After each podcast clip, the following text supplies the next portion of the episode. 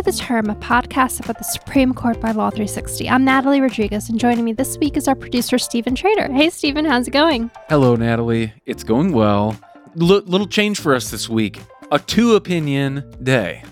We go from one one day of opinions to two days of opinions. That's true, and I was so excited, although I feel a little bit like it's been a letdown because even though we had two days of opinions, we only had five opinions in total. There was only one little box on Friday. Yeah. so, I think uh, I, we were we, we were gearing up for for a big week, and that's surely that's coming. I guess um, we were chatting a little bit off air.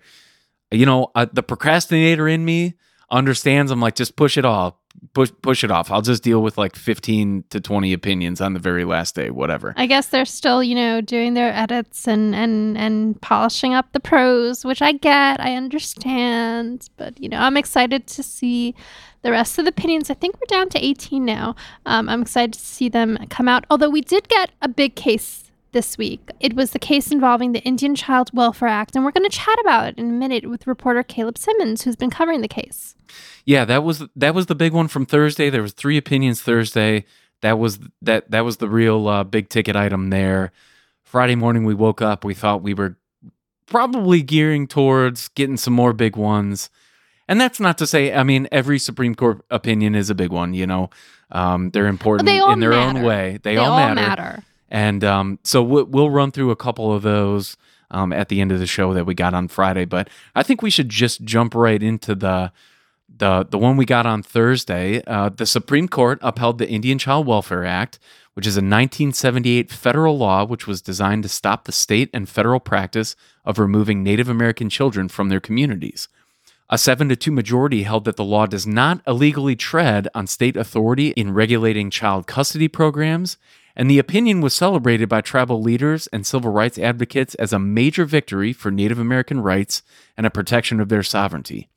Here to talk us through this decision and its implications is Law 360 reporter Caleb Symons, who's been closely tracking this case. Welcome to the show, Caleb. Thanks for having me. So, I just want to start here to kind of orient our listeners a little bit. Can you give us a little bit of history on what the Indian Child Welfare Act is and what it's meant to protect? Yeah, the history of this law really dates back to the 19th century when the US government uh, stepped up its efforts to eradicate tribal heritage and tribal sovereignty. You may have heard about uh, the Native American boarding schools. Um, those were institutions where the government really went on to reservations took Native kids um, and enrolled them in schools off the reservation, uh, trying to assimilate them into white uh, Anglo Christian culture. Um, that uh, effort really stepped up again in the 1950s when the government enacted a formal policy called the termination policy, trying to end tribal governments once and for all. Under that policy, uh, the government actually paid for Native American kids to be adopted into uh, white homes off the reservation. So, this law was really a reaction to those efforts. Uh, it tries to keep Native American children in other tribal households.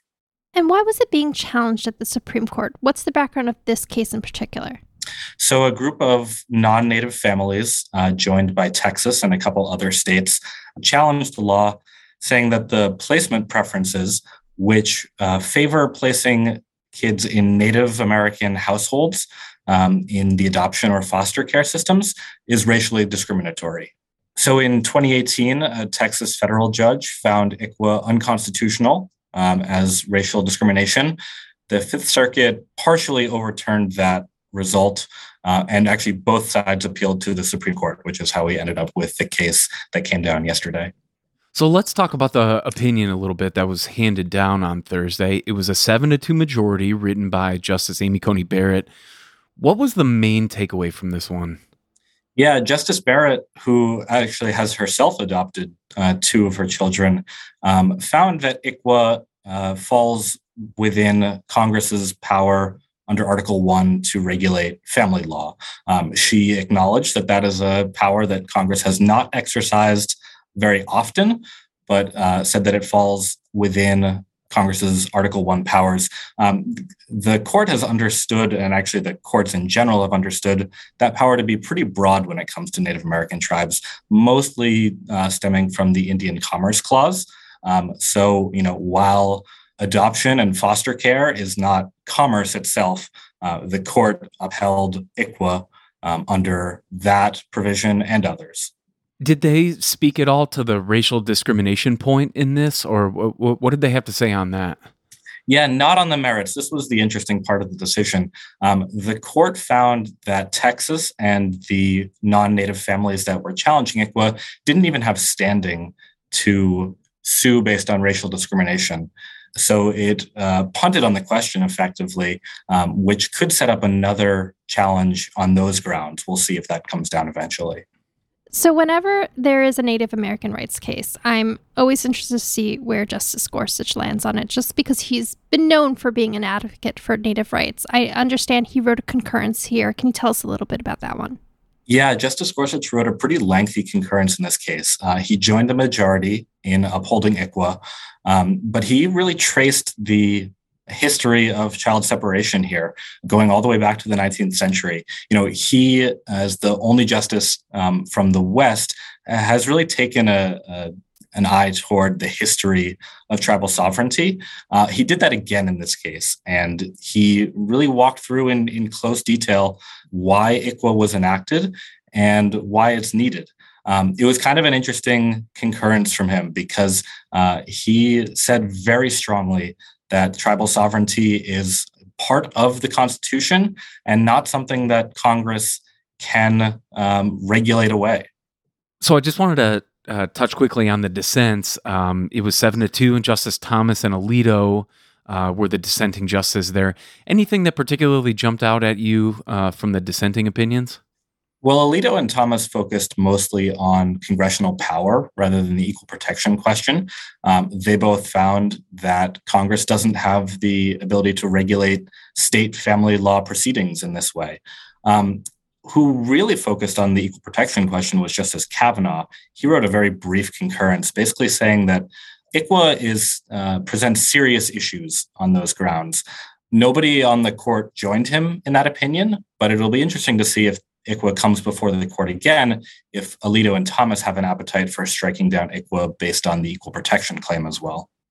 So this law really maybe isn't out of the woods quite yet, but I I know you've been tracking this case for a long time, and you spoke with some folks yesterday, and we had additional coverage talking about the reaction from Native American and civil rights activist communities. Can you give us a sense of just how important this ruling was? Obviously, there's very damaging history here with separating Native families, and you know what does this ruling really mean for Native American sovereignty? Yeah, this was massive. Um, for the last few years, tribal advocates have warned that if ICWA was struck down, it could really undermine the entire basis for federal Indian law.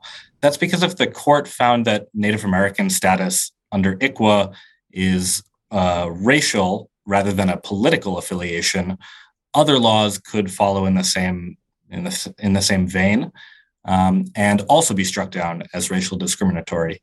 So this was really massive for Native American tribes. And I did speak with uh, some tribal activists yesterday who were extremely happy with the ruling. Um, one of them uh, is a New York attorney named Bert Hirsch, uh, who actually helped write ICWA back in the 1960s and 70s. Um, he called this ruling a colossal victory for Native American sovereignty. Great. Caleb, thank you so much for helping us break this one down. Thank you. So, as I mentioned earlier, Friday morning, uh, we woke up. We weren't sure what to expect. We got a couple of opinions, uh, n- not too many and not any real blockbusters, but they were important. So, we wanted to uh, touch on them briefly and just kind of explain a couple of things that happened.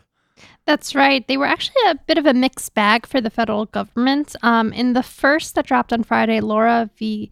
United States, the justices unanimously ruled that criminal defendants convicted of certain federal gun crimes can be allowed to serve concurrent sentences if also convicted of other crimes. And this was actually a big rebuke of the government's view that sentences must run consecutively. And Justice Jackson, who wrote that opinion, said that view departed from Congress's intentions. It's a case that hasn't gotten a lot of fanfare given this term's kind of packed docket, but will have ramifications for others who've been dealt multiple sentences where one has involved federal gun crime.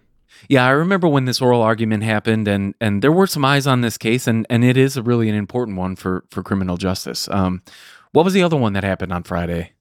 So in the second one, Polansky versus Executive Health Resources, this one the government scored a win.